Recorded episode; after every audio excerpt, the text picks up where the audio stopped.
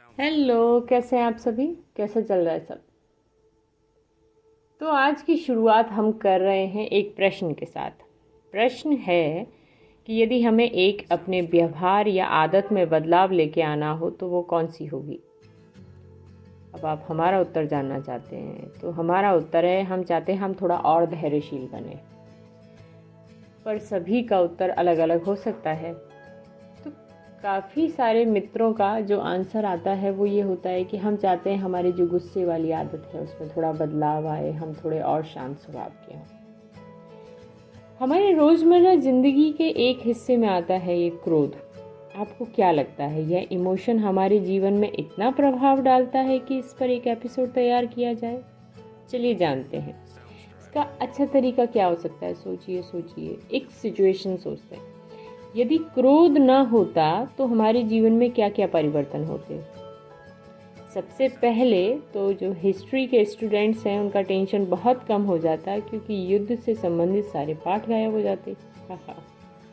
अब यदि युद्ध से संबंधित पाठ गायब होने का मतलब हम सोचें कि हिस्ट्री से युद्ध गायब होना और फिर युद्ध न होने पे हमारी आर्थिक व्यवस्था पे, शिक्षा की व्यवस्था पे, वैज्ञानिक खोजों पर, स्वास्थ्य पर क्या क्या प्रभाव पड़ता है? सोचिए, ये आपके होमवर्क है। अब हम अपनी दिनचर्या में देखें तो क्या क्या परिवर्तन हो सकते थे। कई के मोबाइल टूटने से बच जाते, कई की हड्डियाँ टूटने से बच जाती और कई के रिश्ते टूटने से बच जाते। और क्या चेंज हो सकता था? एक्शन मूवीज़ होती कि नहीं होती? ओहो तो तो बड़ा गड़बड़ हो जाएगा एक्शन मूवीज़ नहीं होंगी। और जो घर पर दिन भर चिल्लाने की आवाज़ें आती हैं कि ऐसा मत करो, ये मत करो, फिर हम लोग कैसे बोलते? हर वक्त बोलते, बेटू, ऐसे मत करो। और जो आपस में कपल्स में लड़ाई है, वो नहीं होती तो फिर पूरे दिन भर क्या बातें होती? और यदि हमारी अपने पापा के साथ नोक झोंक नहीं होती तो दिन भर क्या हँसी के ठहाके होते? अच्छा है, सोच तो सकते ही है ना। तो अब आप कहेंगे कि कई परिस्थितियों में क्रोध ना करें तो फिर क्या करें? अभी पिछले हफ़्ते जब हम सुबह ओपीडी की तरफ़ जा रहे थे तो एक चौराहे पर क्रॉस करते समय हमने देखा एक बच्ची लगभग चौदह पंद्रह साल की स्कूल यूनिफॉर्म में चौराहा क्रॉस कर रही थी। वो अकेली नज़र झुकाकर आराम से जा रही थी। तभी एक पान की दुकान पर दो लड़कों ने कुछ कमेंट किया। फिर सड़क के दूसरी पार खड़े लड़के ने भी हँसते हुए कमेंट आगे बढ़ा दिया। कुल मिलाकर एक दो मिनट में वो बच्ची रोड क्रॉस करके चली गई और उन लड़कों के चेहरे का भाव कुछ ऐसा था कि आज की फतेह वो हासिल कर चुके हैं। अब आप सोचेंगे इसका गुस्से से क्या संबंध है? क्योंकि हम ये सब देख रहे थे। और आप जानते हैं कि कुछ इश्यूज़ पर हमारा स्वभाव भी बहुत शांत नहीं है। हमारा पहला रिएक्शन जो मन में आया कि गाड़ी से उतरें और रिएक्ट करें। फिर हमने सोचा, इस बच्ची को रोज़ाना इसी रास्ते से स्कूल जाना होगा। यदि हमने अभी रिएक्ट किया तो हम उसके आने वाले दिनों के लिए दिक्कत खड़ी कर देंगे। तो देखते हैं, क्या यह सिचुएशन बहुत बिगड़ती है या साधारण रहती है और इस पर रिएक्ट करना है या छोड़ना है। और कुछ करने की ज़रूरत नहीं पड़ी। पर हम पूरे रास्ते उन घटनाओं के बारे में सोचते गए जिनका सामना हम सभी ने स्कूल, कॉलेज, बस, ट्रेन, बाज़ार, भीड़ वाले एरियाज़ में किया है या करते हैं और उन पर हम कैसे रिएक्ट करते हैं और क्या तरीके हो सकते हैं उन पर रिएक्ट करने के। इस घटना को आपके साथ साझा करने का एक और पर्पज़ है। क्योंकि सबसे ज़्यादा हम जो अन्याय वाली परिस्थितियों में, गुस्से में जो हम लोग बर्ताव करते हैं, उसको सही ठहराने की कोशिश करते हैं। ऐसा बिल्कुल नहीं है कि हम हमेशा बहुत समझदारी से बर्ताव करते हैं।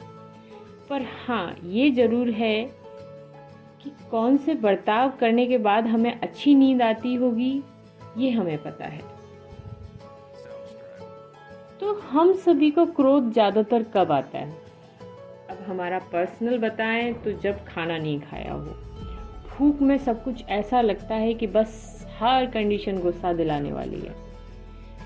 इसका मेडिकल रीज़न है कि हमारा नॉर्मली ब्लड प्रेशर और शुगर लेवल थोड़ा कम रहता है। और जब बहुत समय तक भूखे रहते हैं तो इनका स्तर बहुत कम होने लगता है।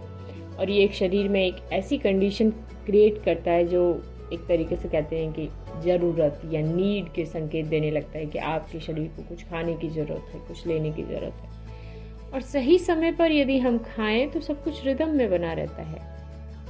ओके अब कई महिलाएँ सोच रही हैं कि ओ इसलिए हमको सुबह सुबह बहुत चिड़चिड़ापन रहता है जब तक हम नाश्ता नहीं करते। और खाना खाने के बाद दुनिया फिर से बेहतरीन लगती है। तो इसका मैनेजमेंट क्या हो सकता है? सिंपल सुबह उठकर सबसे पहले आप नाश्ता करें, फिर बच्चे और परिवार के लिए दौड़ना शुरू करें। और अब आपको पता भी चल गया होगा कि क्यों हमारा मुँह हर दो घंटे में कुछ ना कुछ खाने के लिए चलता रहता है। हा हा। तो ऐसी परिस्थितियाँ सभी के लिए अलग अलग हो सकती हैं। कुछ की खाने से संबंधित हो सकती है, कुछ की नींद न पूरी होने पे हो सकती हैं, कुछ की थकान के कारण हो सकती हैं। अब हम अगला देखें तो हार्मोनल चेंजेस तो पहला कंडीशन इसमें देखें, जैसे प्यूबर्टी तो जो लड़कियों में लगभग 10 से 14 के साल की उम्र में और लड़कों में लगभग 12 से 16 साल की उम्र में। तो कहेंगे कि जब किशोरावस्था की शुरुआत होती है तो सबसे पहले माता पिताओं की क्या कंप्लेंट होती है? अरे, अब तो हमारा बच्चा उल्टा जवाब देता है, चीज़ें फेंकता है, सामान तोड़ता है, हर वक्त चिड़चिड़ाता रहता है, बात ही नहीं सुनता है।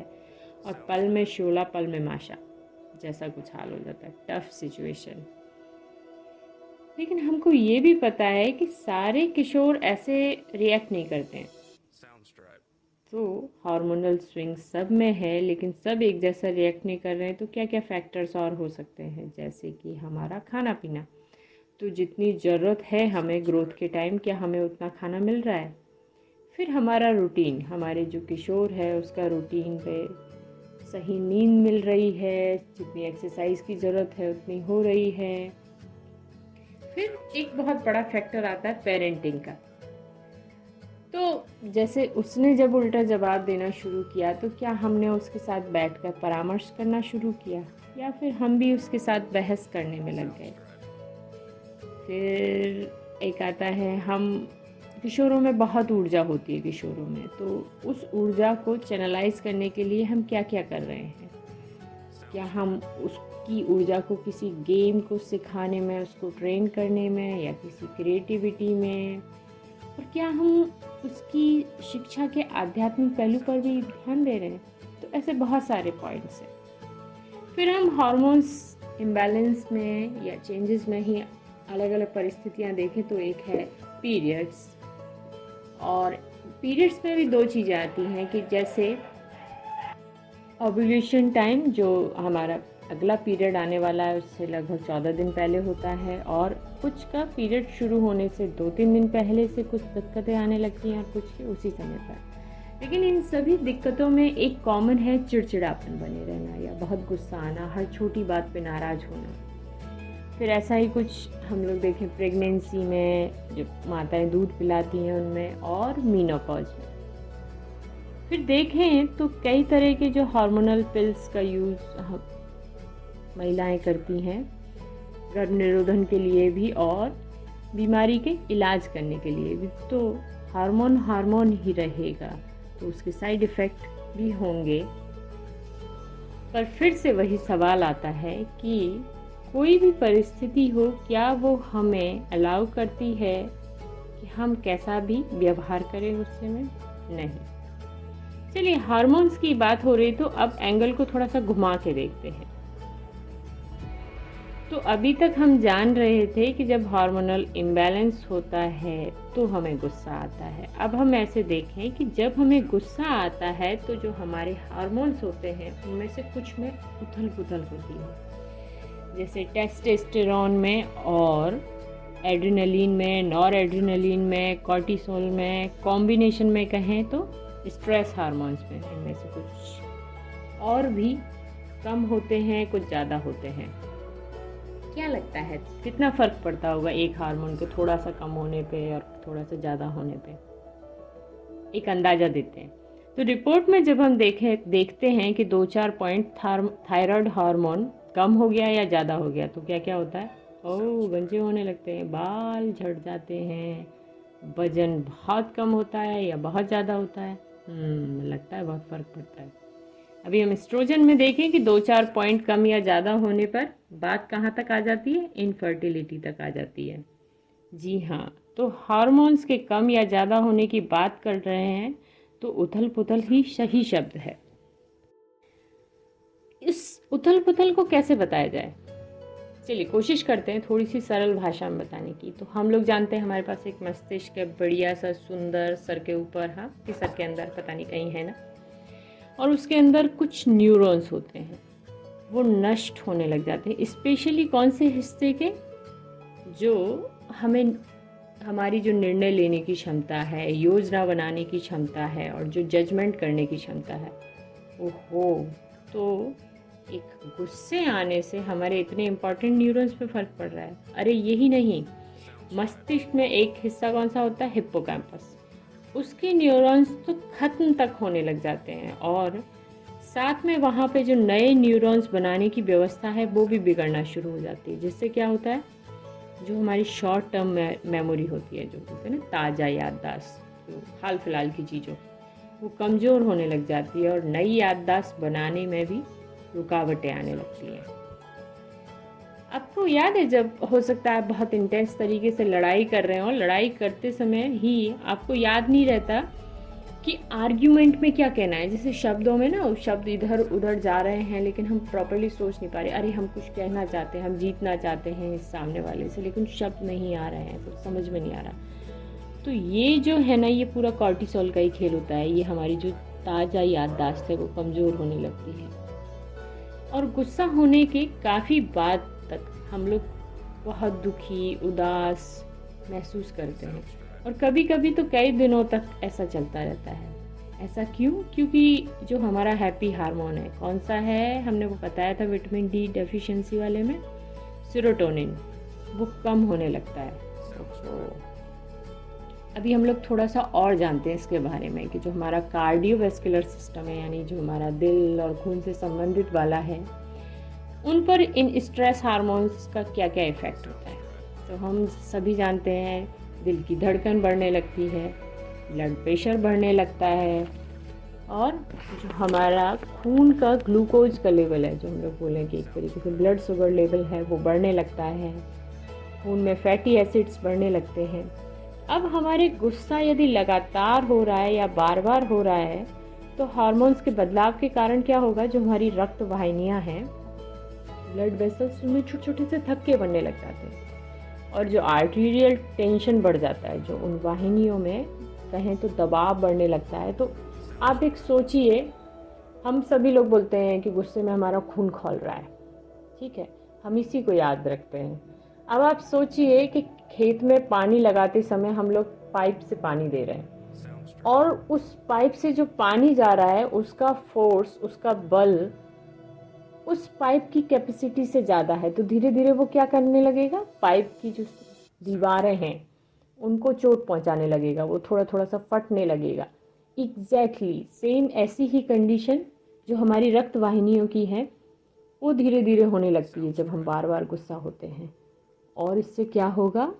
हमारे हार्ट अटैक और हमें स्ट्रोक होने के खतरे बढ़ जाएँगे। अब जब किसी का खतरा बढ़ता है तो बहुत लोगों में वो होता भी है। स्ट्रोक से जानते हैं ना, हम लोग काफ़ी लोगों में ऐसी परिस्थिति आ जाती है कि शरीर का आधा हिस्सा काम करना बंद कर देता है या आवाज़ चली जाती है, आँखों की रोशनी चली जाती है। इतना सोचते हैं हम जब हम गुस्सा होते हैं।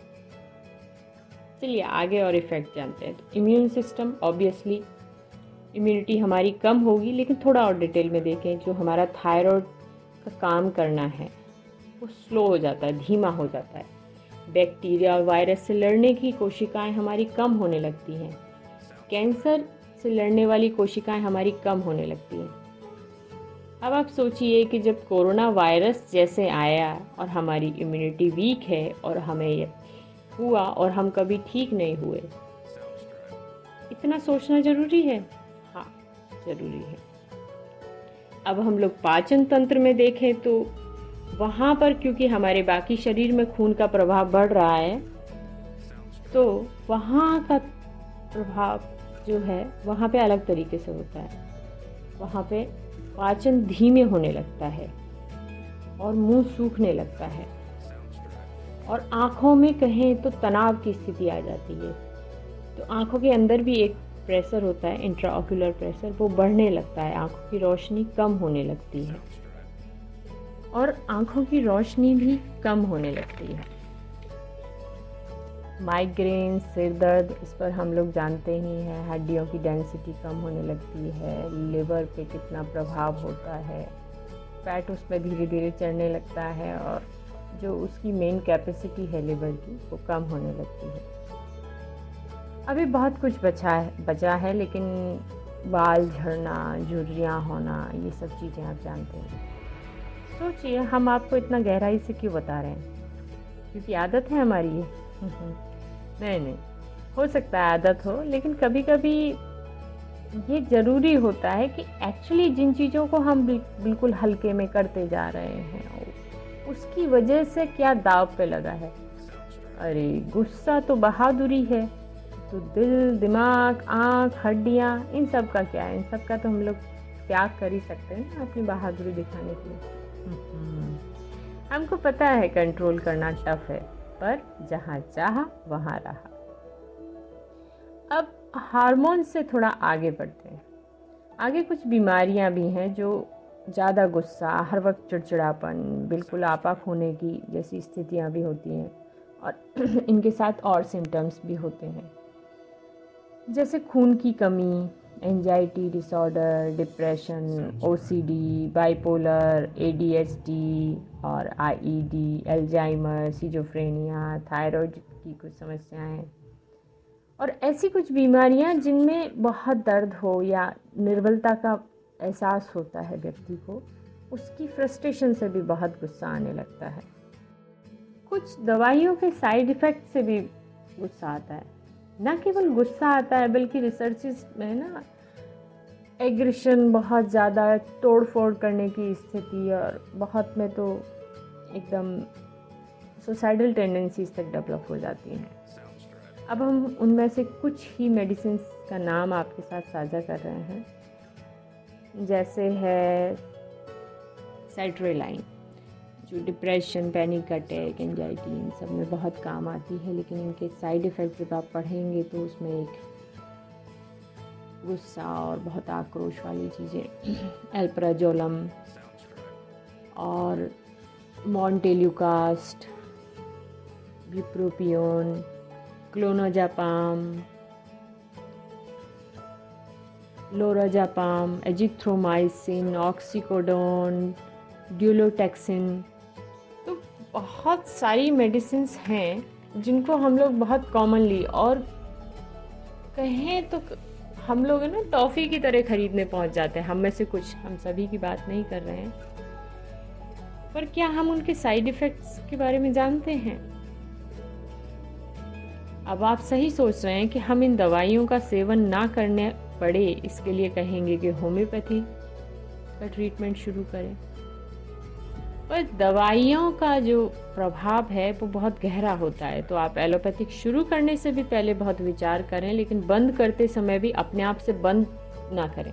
अपने फिजिशियन से मिलें और वो आपकी धीरे धीरे जो डोजेस हैं, उस हिसाब से कम करेंगे और होम्योपैथी पर स्विच करें। पर ऐसे आइडियाज़ ना लेके आएँ कि आप बस गूगल पे जाएँ और अपने आप से ट्रीटमेंट शुरू करें।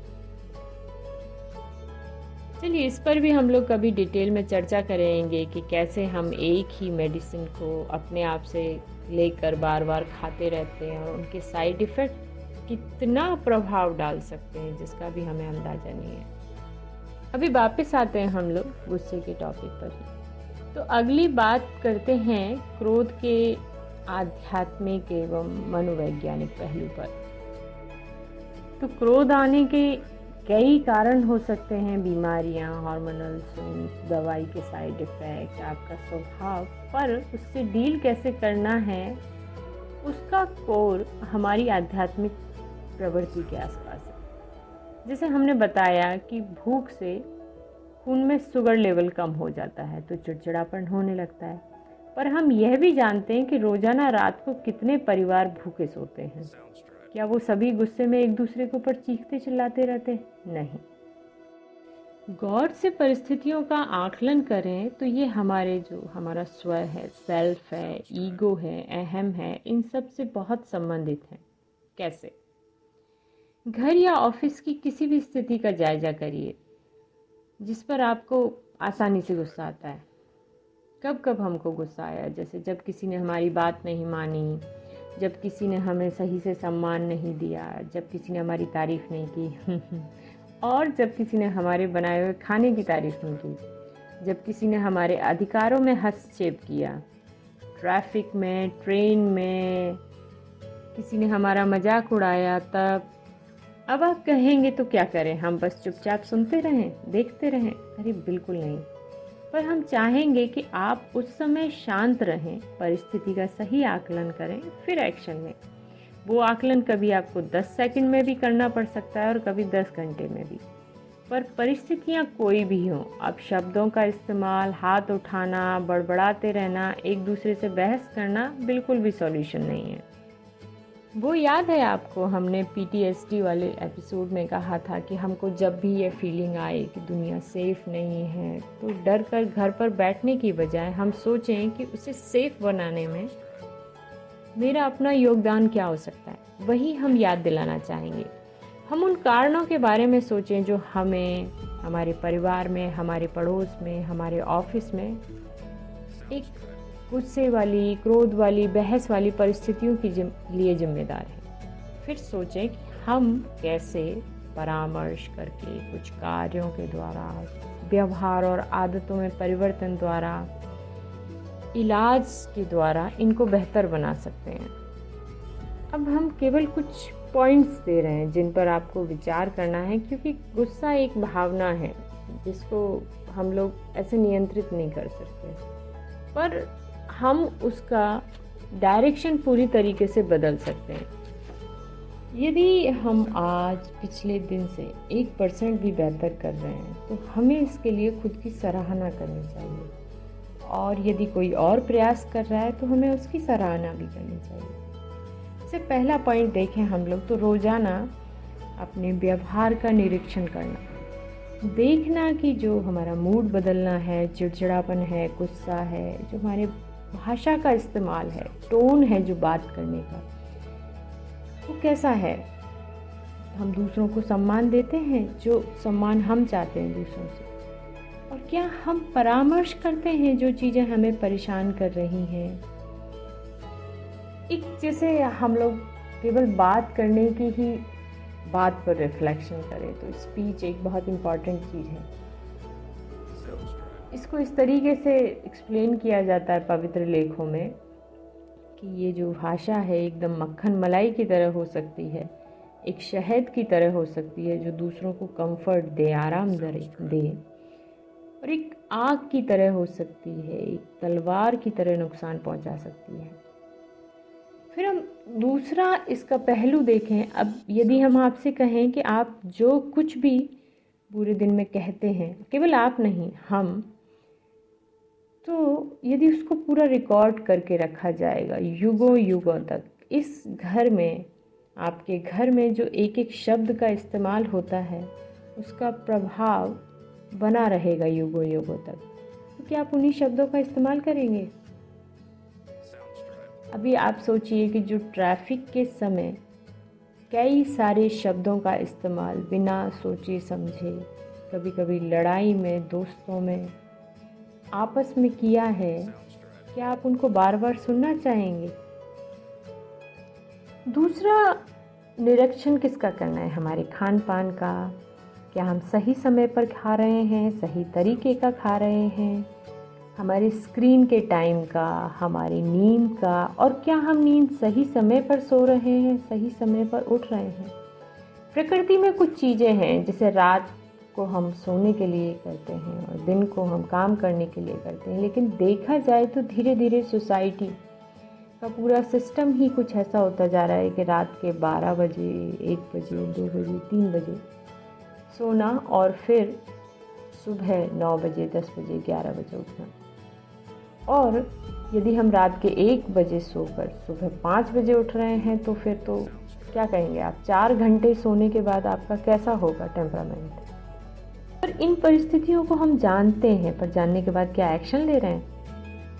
फिर हम लोग और किसका निरीक्षण कर सकते हैं कि हमारी जो बीमारियाँ हैं और जिन दवाइयों को हम ले रहे हैं और जो हमारे घर की साफ़ सफ़ाई है। और एक चीज़ है व्यवस्था। बहुत सारे घरों में सब कुछ ठीक है मतलब खाना पीना सही है, नींद सही है, पर एक चीज़ गड़बड़ है कि जो उनका रूटीन है, जैसे उन्हें मान लीजिए कहीं पे नौ बजे पहुँचना है, अब यदि हमें नौ बजे पहुँचना है तो हमें कितने बजे उठना होगा? और क्या हम रात को तैयारियाँ करके सो रहे हैं? अब हम देखें कि सुबह सुबह घर का माहौल कैसा है। कपल में बहुत बहस हो रही है कि तुमने ये नहीं किया, तुमने वो नहीं किया। बच्चे उसको देख रहे हैं और फिर धीरे धीरे बच्चे भी एक दूसरे से बहस कर रहे हैं और यहीं पे एक नया वो आ जाता है ना ब्लेम करने वाला। हम हर कोई भी काम जो गलत होता है तो एक आदत बनती जाती है कि हम उसके लिए ब्लेम करने के लिए ढूंढते हैं किसी न किसी को। और धीरे धीरे यही आदत क्या हो जाती है कि जब भी लाइफ में कुछ बड़ा होता है, बुरा होता है तो हम किसी को ढूंढते हैं कि अरे, इसके लिए किसको जिम्मेदार ठहरा सकते हैं क्योंकि छोटी सी जो आदत है, गुस्से में ब्लेम करने की, वो बहुत बड़ा रूप ले लेती है। लेकिन ये जो व्यवस्थीकरण है हम जिसकी बात कर रहे हैं, व्यवस्था, ये एक बहुत अच्छा गुण है। जो हमें स्ट्रेस टेंशन गुस्से वाली परिस्थितियों से बचाता है और यदि उन परिस्थितियों में आ जाते हैं, तब भी ये गुण हमें उससे आसानी से निकाल जाता है। तीसरा पॉइंट है एक आदत बनाना कि जब भी हमें गुस्सा आए, दूसरों के लिए नेगेटिव विचार आए, कोई काम ख़राब हो जाए तो हम उसको कोशिश करें उसका पॉजिटिव पहलू देखने की, प्रार्थना करने की, स्थिति को बारीकी से देखने की, फिर अपने रिएक्शन के बारे में सोचें। और ये ज़रूर सोचना कि इसको रिएक्ट करने के बाद, बोलने के बाद क्या क्या होगा। जैसे सोचिए कि आप ऑफ़िस के लिए लेट हो रहे थे और उस समय गुस्से में आपने दो चार सुंदर सुंदर शब्द कह दिए। अब दो चार सुंदर सुंदर शब्दों की वजह से पूरे दिन भर आपका दिन कैसा रहेगा और जिसने सुने उसका दिन कैसा रहेगा। फिर आप और दस लोगों के ऊपर चिल्ला के आएँगे, वो भी दस लोगों के ऊपर चिल्ला के आएँगे। और रात तक यदि सब कुछ ठीक रहा तो एक सॉरी होगा, नहीं तो ये प्रोग्राम चार पाँच दिनों तक खिंच जाएगा। अब हम उसी परिस्थिति को ऐसे देखें कि वो दो चार सुंदर शब्द हमने नहीं कहे, उस समय धैर्य रखा। और धैर्य रखते हुए हमने देखा कि अरे लेट हो रहे हैं तो हम पूरा फोकस तैयार होने पे लगाते हैं और जल्दी जल्दी करके पहुँच जाते हैं। और फिर जल्दी घर आने के बाद हम कोशिश करते हैं कि अगली सुबह फिर से ऐसा ना हो। तो कौन सी वाली सिचुएशन अच्छी है? फिर हम बात करें परिस्थितियाँ जहाँ पे हमें अन्याय का सामना करना है। कोई लगातार हमको उगसा रहा है गुस्सा करने के लिए। वहाँ पे क्या करना चाहिए? डेफिनेटली हमें उसका सामना करना चाहिए। पर वहाँ पर हमें क्या करना होगा? शब्दों का सही चुनाव करना होगा। हम वहाँ पर वॉयलेंट होने की बजाय, यानी हिंसा की बजाय, अपनी बॉडी लैंग्वेज से अपना कॉन्फिडेंस दिखाएँ और लॉजिकल बने रहें। काफ़ी बार क्या होता है कि चीज़ें बहुत ही ख़राब थी और हमने बहुत उग्र रिएक्शन दिया और उस रिएक्शन की वजह से क्या होता है पूरी स्थिति का जो पूरा ध्यान है ना वो उस उग्र रिएक्शन पे चला जाता है ना कि उस अन्याय पे। और कभी कभी तो हम सभी जानते हैं हिंसा में गोलियाँ चल जाती हैं। परिवार के सदस्य खो देते हैं हम लोग बहुत कुछ हो जाता है। तो कुछ जगह हमें अपने विवेक का इस्तेमाल करना होता है। जब सामने वाले की प्रवृत्ति हिंसात्मक हो तब बहुत ज़्यादा ध्यान से। तो इसमें हम लोग जैसे जोड़ना चाहें कि हमारी समाज की वो जनसंख्या जो नशे की लत में है क्योंकि हम लोग हिंसात्मक होने की बात कर रहे हैं। तो हम लोग कभी फिर से इस पर विस्तृत चर्चा करेंगे पर ध्यान रखें कि कितने परिवारों में कलह का कारण ये है नशा? कितने एक्सीडेंट्स कितने हादसों के लिए जिम्मेदार है? पर हम इसको हल्के में ले लेते हैं। बहुत सारी जगह देखें हम और हम बहुत लोगों को जानते हैं और इनडायरेक्टली हम कई को कोशिश भी की है हमने इनक्रेज करने की। तो जैसे नशा हुआ या जैसे अभी हमने पहले बताया था कि कुछ बीमारियाँ होती हैं जिनमें एकदम बेकाबू गुस्सा होता है उसके लिए इलाज और काउंसलिंग दोनों की ज़रूरत होती है। बहुत जगह तो फैमिली रियलाइज़ ही नहीं कर पाती है कि एक्चुअली यहाँ पर ट्रीटमेंट की ज़रूरत है। बस लगता है कि अरे थोड़ा पीता है पी पीने के बाद थोड़ा मारपीट करता है लेकिन सुबह तो एकदम अच्छा स्वभाव हो जाता है। और जिस दिन नहीं पीता है उस दिन भी बहुत अच्छा स्वभाव होता है। तो क्या लगता है हमको ऐसी सिचुएशंस को ऐसे छोड़ना है? और या ऐसे कहें कि वैसे बहुत अच्छा स्वभाव है, लेकिन आप कभी भी मार्केट में उनके साथ बाइक पे बैठ के जाइए तो कोई भी आपको छेड़ेगा तो वहाँ पे बहुत मारपीट हो जाती है और रोज़ाना दिन में एक बार मारपीट हो जाती है। तो क्या ये एक नॉर्मल स्वभाव का हिस्सा है, रोज़ाना एक दो बार मारपीट हो जाना? अगले पॉइंट पे चलते हैं। माफ़ करना। ये है हमारा फॉरगिवनेस तो ये हमारे मन को गुस्से से दूर रहने में मदद करता है। गुस्सा केवल तभी नुकसानदायक नहीं होता जब बाहर निकाला हमने किसी से मारपीट की। नहीं, ये तब भी बहुत खतरनाक होता है जब हम इसे मन ही मन में पाल रहे होते हैं सब प्रेस करते हैं। तो क्या कर सकते हैं? यदि कोई व्यवहार, आदत, बात हमको परेशान कर रही हो तो उसको क्या कर सकते हैं? सलीके के साथ बैठकर सुलझाने की कोशिश कर सकते हैं। और कुछ जगह पे हमको खुद को माफ़ करना होता है और कुछ जगह पे दूसरों को लगातार माफ़ करने की कोशिश करनी होती है। पर माफ़ करने का मतलब हम फिर से कह रहे हैं, ऐसा बिल्कुल नहीं है कि हम किसी की गलत आदतों को बढ़ावा दें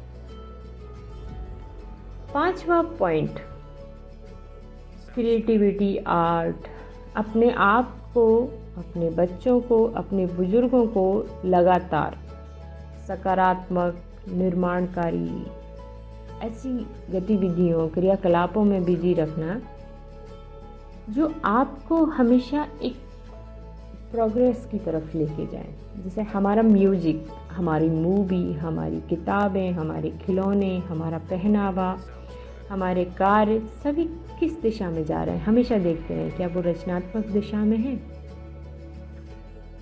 सोचिए, हम दिन रात दंगों की न्यूज़ देखें, युद्ध होने वाला है, उसकी न्यूज़ देखें। अभी चार दिन पहले हमारी माँ बहुत ज़्यादा परेशान थी, युद्ध की न्यूज़ आ रही थी।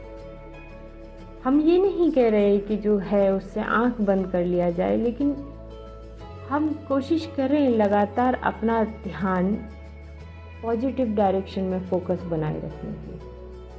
जैसे बंदूकों से बच्चों को खिलाकर हम ये नहीं कह सकते कि हम उन्हें शांति की तरफ़ ले जा रहे हैं। दूसरा, जब भी हम देखें कि ऐसा कोई व्यवहार दिखाई दे रहा है, जिससे हमारे घर का या ऑफ़िस का माहौल